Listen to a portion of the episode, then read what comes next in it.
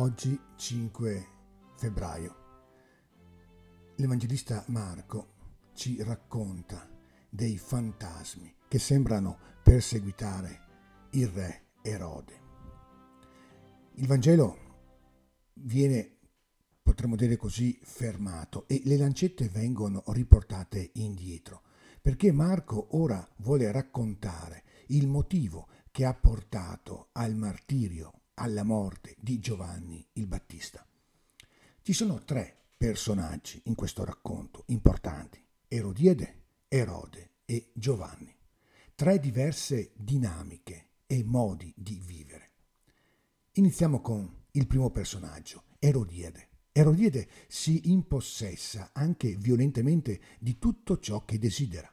Nella sua vita il suo volere è legge, è chiusa al confronto, è spietata con chi osa semplicemente controbattere alla sua volontà. Sembra proprio che nel suo cuore esista solo lei.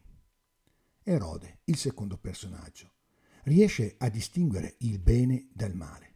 Infatti teme Giovanni e ci ricorda Marco sapendolo uomo giusto e santo si sente in certo qual modo attratto da Giovanni, che è buono.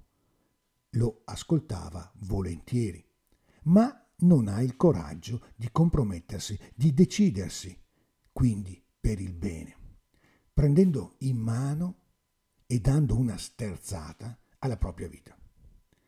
Sembra invece che si lasci condurre dagli eventi, è come una banderuola in balia del vento ascolta Giovanni solo nella misura in cui questi non disturba il suo scellerato e quieto vivere.